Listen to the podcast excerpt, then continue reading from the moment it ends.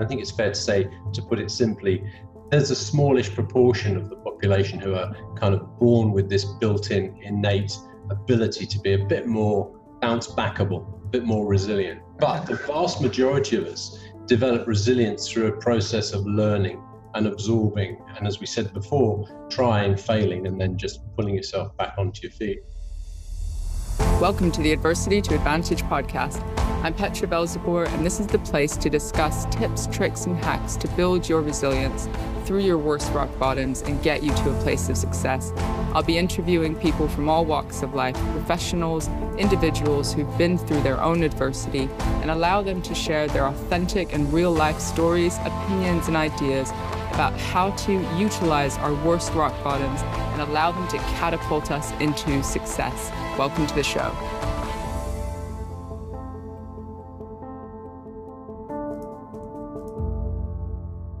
Welcome, everyone, to the Adversity to Advantage podcast. I'm very excited. We've got an expert in the house. We, we have so many stories that come on to the show, and I'm, I'm pretty much sure that you've got a story too, Doctor Philip.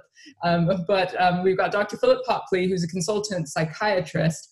We want to talk about mental resilience. We want to talk about getting through tough times. Welcome to the show. Thank you so much, Petra. Lovely to be with you today. It's great to have you. Um, so did you always want to be a psychiatrist? I'm always interested in that bit, first of all. No, not at all. I mean, I was a kid that grew up. Um, I happened to be good at science at school, reasonably bright, worked reasonably hard. And my mother had worked in healthcare for many years. She'd been a nurse, a health visitor, a midwife. And I think she realized that it was a great career for someone who had an interest in science. So I was kind of discreetly indoctrinated over the years. And I popped out of school and I'd applied for medical school, got in, and that was the direction. In terms of psychiatry, yeah, definitely the first subject I did that I connected very strongly to. And I think that there are a couple of reasons for that. One is that, um, you know, you don't have to be immersed in reading and in knowledge to be able to connect and talk to people. And that was one of my strengths. And maybe I hadn't done quite so much of the academic work to get into the other specialties as effectively. But also at the time when I was qualifying, I was very keen on sports, played a lot of high-level rugby, and the natural career progression for someone like me would be to look at sports injuries, orthopedic surgery. But actually the game was turning professional in the U K, and I couldn't balance the time demands of both. And because I'd really enjoyed psychiatry, that was a better work-life blend. And so the two went together perfectly. It sounds like the perfect plan. Um, of knowing what to do. I think any of us on some of the, the mental health routes, I'm a psychotherapist, um, kind of go into it with, with the best intentions of, of course, helping people. But the process of self-development and self-awareness for me was, was pretty profound as well. Did you find that you learned things about yourself through that process as well?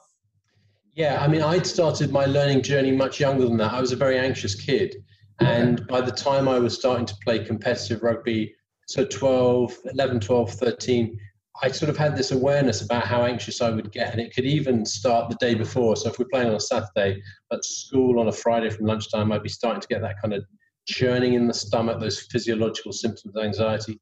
And my father, who's not a medical man, you know, kind of picked up on that. And he sort of, without knowing it, uh, suggested a very helpful cognitive intervention. So he said, well, well, why do you play? And I said, well, I play because I really enjoy it. And he said, what do you enjoy? And I said, the thing I enjoy most is the post-match kind of debrief, that sense of achievement, feeling warm, shared experience with teammates, singing on the bus on the way home. We were young kids at the time. And he said, well, why don't you think about that when you're worrying about the game and, and think about how good it's going to be further down the line. And within weeks, I had a solution to help me deal with my pre-match anxiety. That's so great. That's like visualization and manifestation and feeling the next level and, and connecting to the purpose and all those kind of kind of coachy ways of getting through something. Did it work? Um, like many of these things, they don't necessarily work like a magic pill, but did you begin practicing that? Like, what was that journey from that point? Yeah, it was all the things you described. And of course, it was also marrying up and identifying the fact that biologically, when we feel threatened, those physiological feelings are very similar to how we feel when we get excited, Petra. And it's just the meaning that's different. So if we can change the meaning, change the perception around it, it makes a massive difference. No, that for me became transformational. And over the course of the next few years at school, I was successful, had a number of senior roles. You know, I was head of the combined cadets force, I was captain of the cricket team, I was head boy, and each of those was a challenge because I wasn't that self-confident still. But I learned through that process to be able to really, I guess, face my fears. And if you're competent and you can build competence around exposure and opportunity, things really do move forward quite quickly. People would never know now that I was that kind of really shy, avoidant kid when I was younger. Who pushed you, or how did you, were, were you like driven to a sense of achievement, or was there a bit of a push? Yeah, I mean, eldest of three boys, all good at sports. So there was always that sort of um, fraternal competition that was there. I went to a school where back in those days, sport was probably more highly valued than academic rigor. And so that kind of get, drove things along. But both of my parents were self-made. You know, my mother came from a big Irish family on a farm in Ireland, left home at eighteen to come over here to start her career as a nurse. And my father, no kind of postgrad or undergraduate qualification, just made his way in life. And so I think I had just passively observed and absorbed the, the sort of hard-working ethos is what enabled them to be successful. So that was what came together for me. I love that. There is something just about modeling work ethic and um, I guess showing our kids, I've got two teenagers myself, um, that just because you have a fail or something that doesn't go well doesn't make it the end of the world. It doesn't make you a failure. It means you're trying hard and iterating and becoming who you need to be or something. Yeah, absolutely. That lesson around resilience and bouncing back, I think, is absolutely key. And what I love for, we've got four kids, and what I love about what we hear through school education these days is that kids are being really strongly encouraged just to, to try things and to be prepared to fail, because that kind of driven perfectionism that we see in teenagers, allied with some of the social pressures that social media can kind of mount up, can be quite a toxic combination. So I think to be able to take a risk knowing that whatever happens, you'll have that support from peers, friends, from teachers, from parents, from family. It's really, really important. Yeah, and not every school or family kind of creates that environment for their kids. And what's what what could be detrimental to a young person uh, when there is maybe that toxic perfectionism or this idea that you must go this certain route or do this certain thing in this certain way? Yeah, I mean, I think managing expectations and setting realistic expectations is so important. And we see this transgenerational effect where different cohorts of people becoming parents have a different approach to how they manage things. I think there's a uh, we're in a particularly unusual set of circumstances at the moment, but if we just put that to one side for a second, sure, and, and say how things would have been up until a few months ago, I think that there is this um, there is this unwritten expectation that people have to be self-made in Western society and achieve financially, job security, et cetera.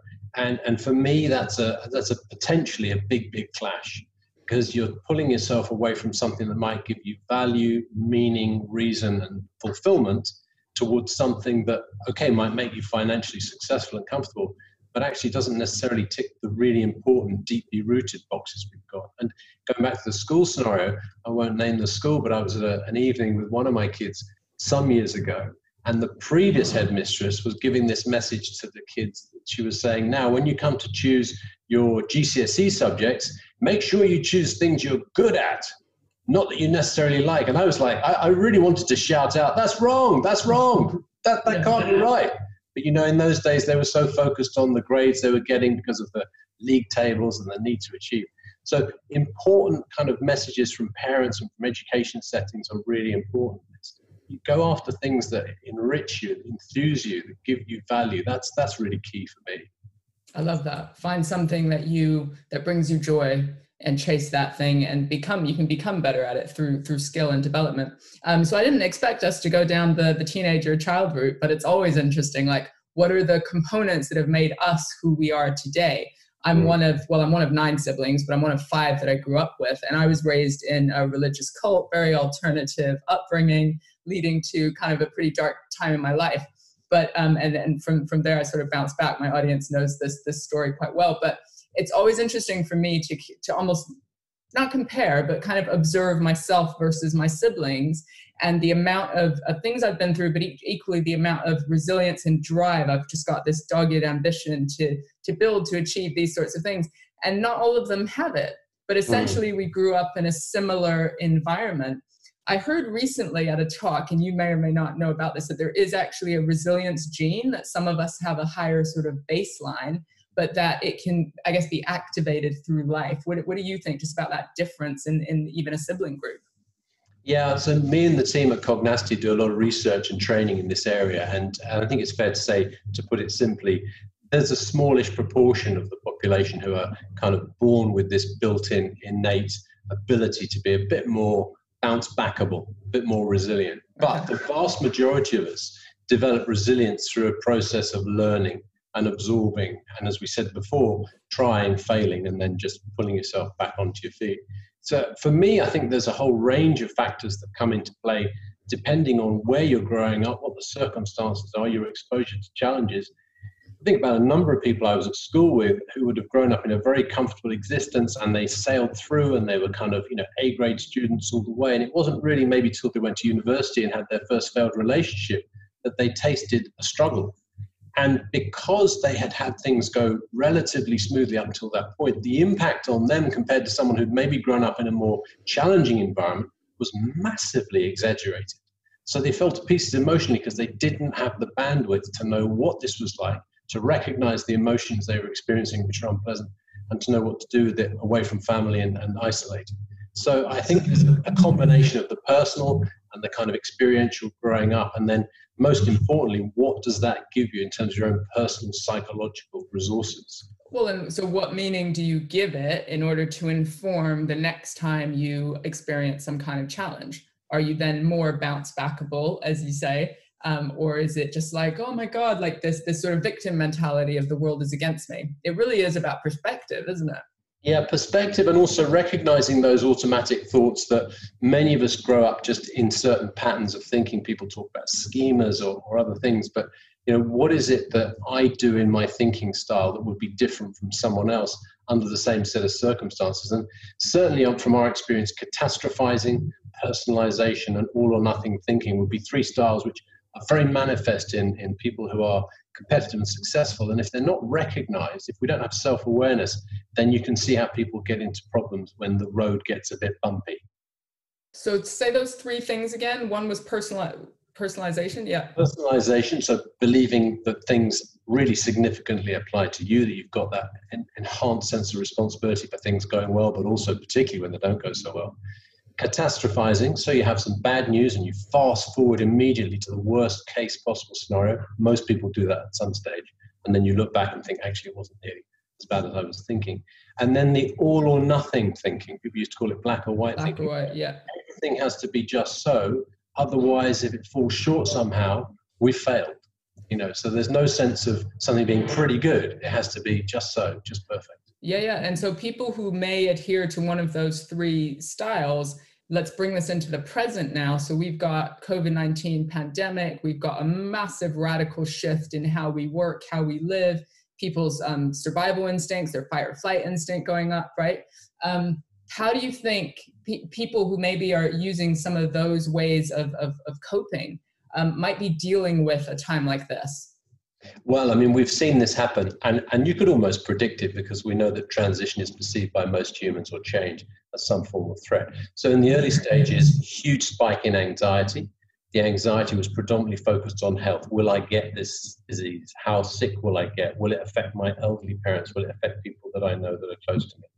Um, and that was understandable because it is a potentially fatal illness. So there's, there's no, there's no kind of abnormality in terms of that response. As time has moved on, then we've seen that anxiety maybe broaden as people have become more comfortable with living under lockdown, having different working circumstances. And the concern has spread towards, okay, what does the future hold? Where's the economy going to go? Is my job going to be secure? Again, realistic worries.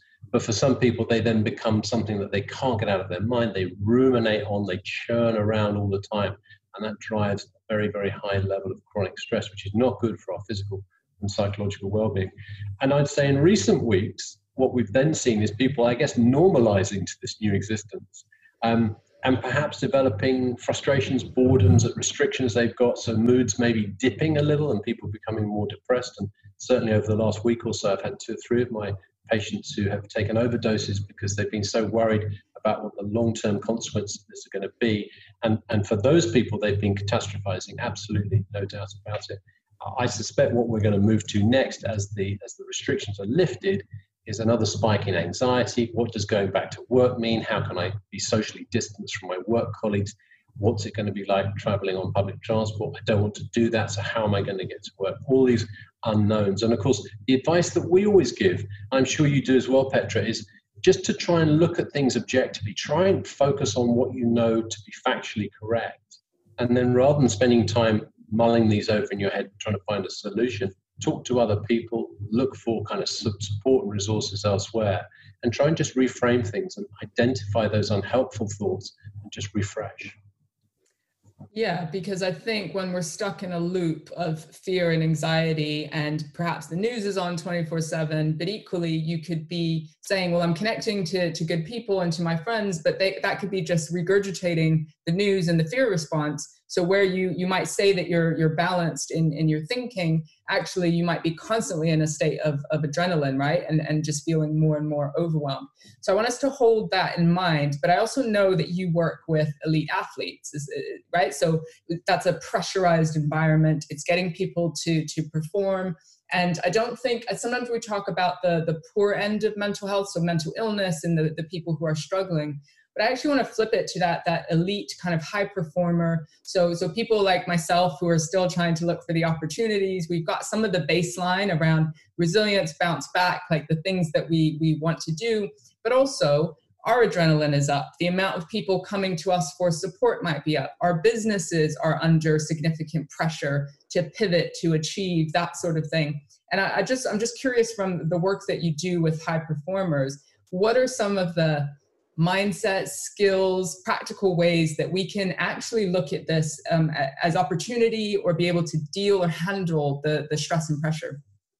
It's a great question, Petra. It was and, a loaded one, I realize. And, yeah, that's good though. Uh, it's a great question because, you know, one of my early loves was sport. And so I was very fortunate a few years ago to be able to combine my professional life with my love of sport. And as you just said, we work with a lot of elite athletes. And again, what our research has shown us is there's one key differentiating factor between what I might call ordinary Joes like us and these elite athletes. And when we ask this in workshops and training we do, very few people know what it is. And when they hear it, they kick themselves because it's so obvious. And it's recovery. Okay, so an elite athlete has hardwired into his or her schedule recovery every day, every week, every month. You look at their activity levels and they're on this kind of wobbly, curvy line, sinusoidal yeah, yeah, yeah. way. They might go in peaks for a period of a few hours, but then there's downtime. The rest of us, meanwhile, when we're busy, we work flat out, foot down, and we think, well, I can take a break on a Friday afternoon, or I can get some time off. That is not sustainable. So our mantra for sustainable high pressure, sustainable high performance is how do you embed recovery, rest and recovery, regular breaks into your everyday working. And it's literally as simple as every hour, take five minutes out, get up from the desk, go for a walk, listen to some music, practice some mindfulness, speak to someone, put your mind into a different gear.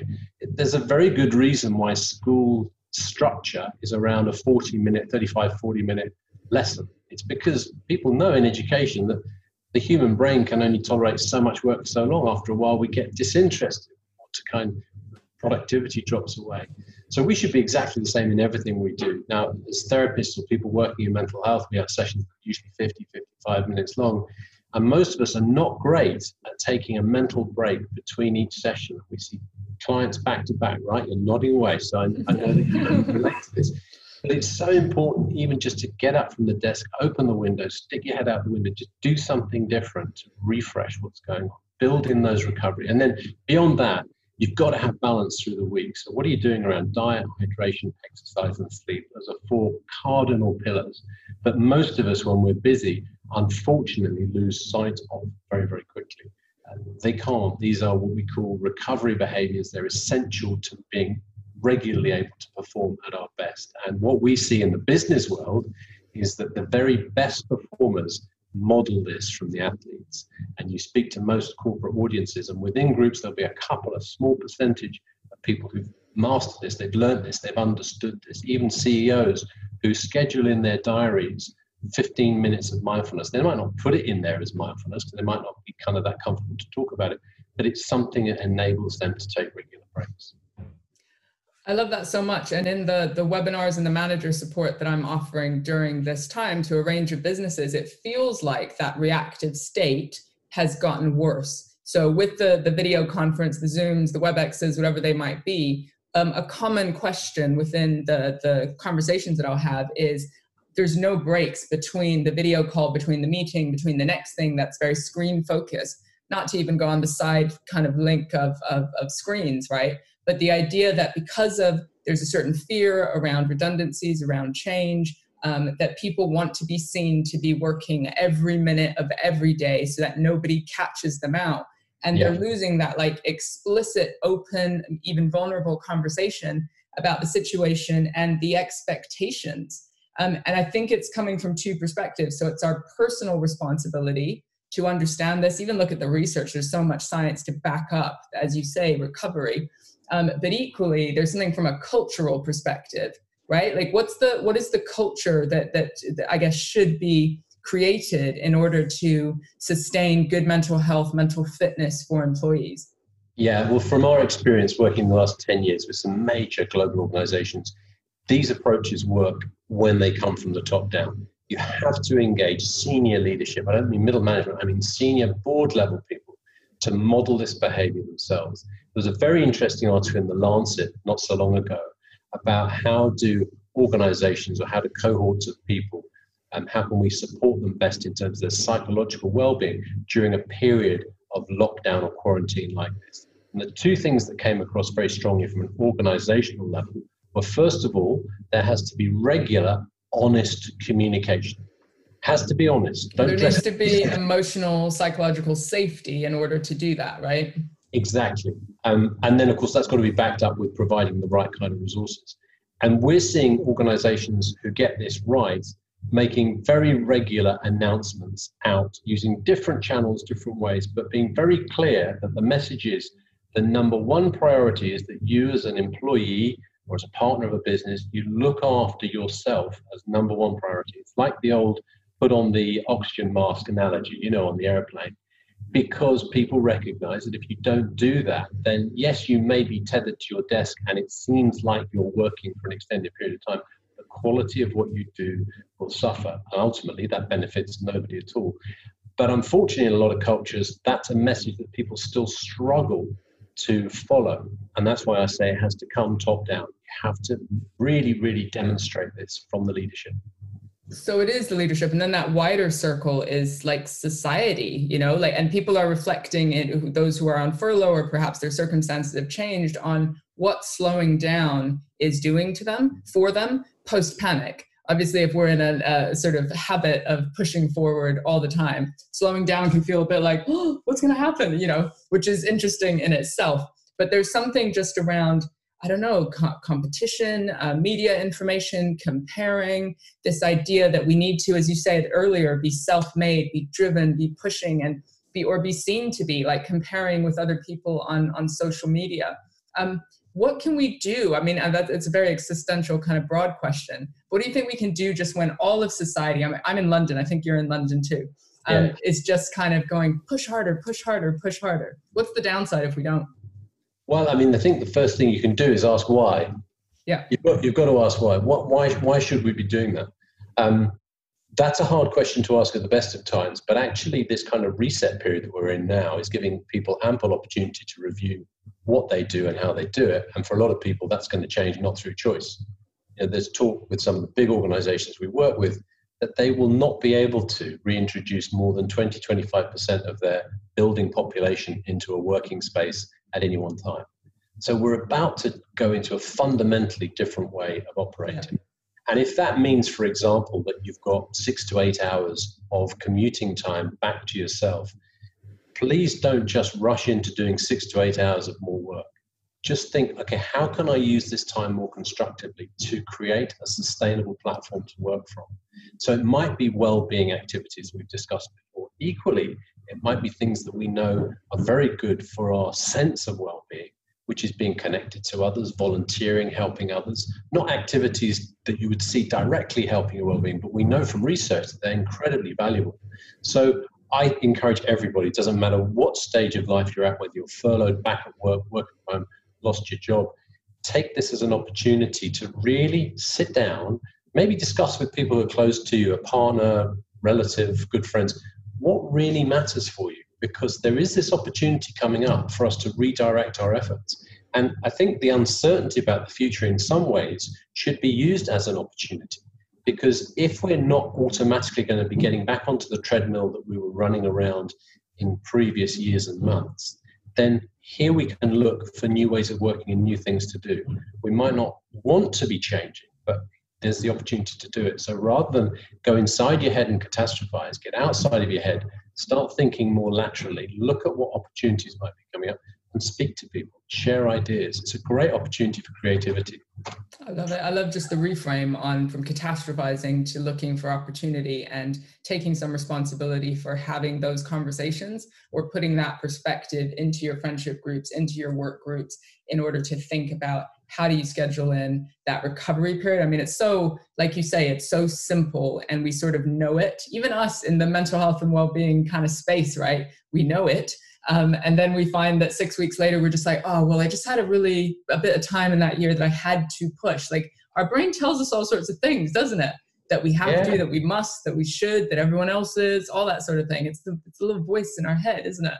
Yeah, I mean, you know, just because we're experts in this area doesn't make us brilliant at applying it to ourselves. And the, the, the often used phrase, do as I say, not as I do, really applies here. But I think it's imperative as mental health and well-being practitioners that we do evidence this, we do kind of demonstrate it. And there's a couple of things that's happened to me recently that just, again, hammer home how important, but also how effective this is. So for the first, must have been the first three weeks of being in the lockdown period, I was able to sleep on average an hour more per night. I just, I tracked this with one of these devices. And I was also able to probably increase my regular exercise, cardiovascular, by about forty percent in a week. And the tracked change for me was that over the course of three weeks, my resting pulse rate dropped by ten beats per minute. So there was no other variable. It was just those two things that we all know from research are good for our well-being. Within three weeks, a guy in his fifties sees a very measurable shift in his cardiovascular fitness. I mean, incredible. I don't, but we need to move from the the knowing state to the, the being and the doing, right? And, mm-hmm. and and I love what you're saying about high performers, because it just puts a different spin on it than the survival state of like, in order to have uh, maybe avoid mental illness or crashes, that sort of thing. But we, you know, I want to be an uh, elite performer, and I sometimes work nonstop from nine to five, just like full tunnel vision in, you know, which yeah. which can be a benefit. But I do know the older we get, the more long-term impact we can have, just burnout, physical health, and um, mental health conditions. Um, yeah, yeah, don't you think? Definitely, and Petra, they're just two sides of the same coin. You've got performance on one side, you've got mental well-being or mental health on the other. We're approaching both. Sometimes we're using slightly different language, but the ultimate goal is just to be more resilient, be able to perform better. Simple. Yeah, and, and performance can be deeper connection, more happiness, um, achieving the, the well-rounded life that you want. Like sometimes we think that performance is either the athletes getting the gold medal or it's people who want to create an empire or a business. And it, of course, it applies there too. But I want the people sitting here thinking, well, my high performance is feeling good, doing the things that I want to do effectively, staying healthy, being there for my family or loved ones. Like that's high performance as well, and equally needs the investment in, in self. Absolutely. I'm watching an amazing Netflix series at the moment called The Last Dance. And it's a review of Michael Jordan's career as an N B A pro basketball player with the Chicago Bulls.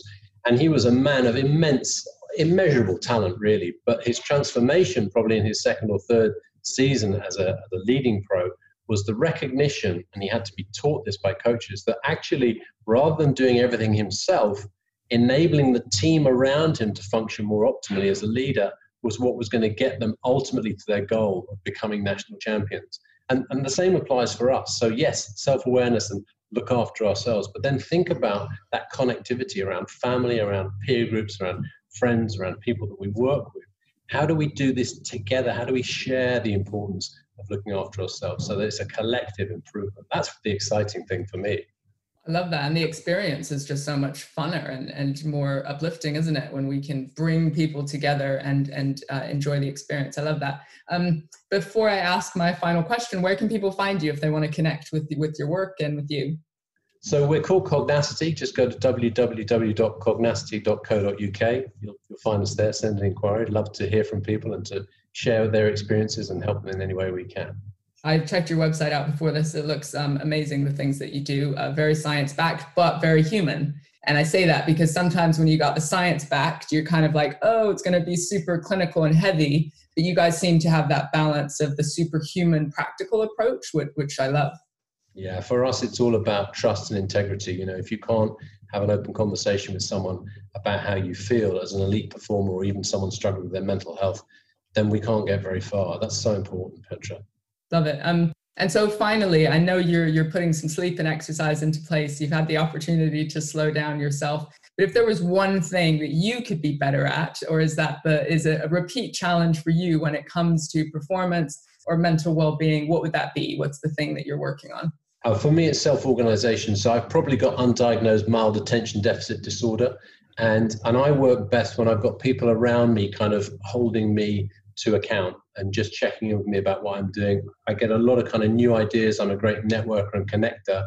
And it's very easy to be drawn away to the next new shiny thing. Exciting conversation. But as much as I, as much as I love doing that, what I've learned in recent years through our appraisal process that we have in the business is to really direct, you know, eighty percent of my time to the twenty percent of stuff that's most important to me as an individual and to us as a business. And, you know, it's a it's an ongoing battle. It's an ongoing battle, but it's definitely one worth focusing on. I love it so much. That's good advice for all of us, as well as what we choose to, to focus on, because we do get distracted, especially in this day and age of notifications and all the rest of it, from the main thing being the main thing, you know, focusing in on what we're good at and how we can create the, the best impact. Doctor Philip Popley, this has been a surprisingly amazing, fun, human conversation. Thank you so much for joining us. Delighted to surprise you, Petra, and look forward to doing it again sometime. Thanks for listening to the Adversity to Advantage podcast. Please do subscribe and review on iTunes. Every comment makes a difference. We really appreciate hearing from you. And please do get in touch through petra belzabor dot com if you're interested in any training, coaching, therapy, or just to join the community and get more information on ways that you can build your own resilience. Until next time.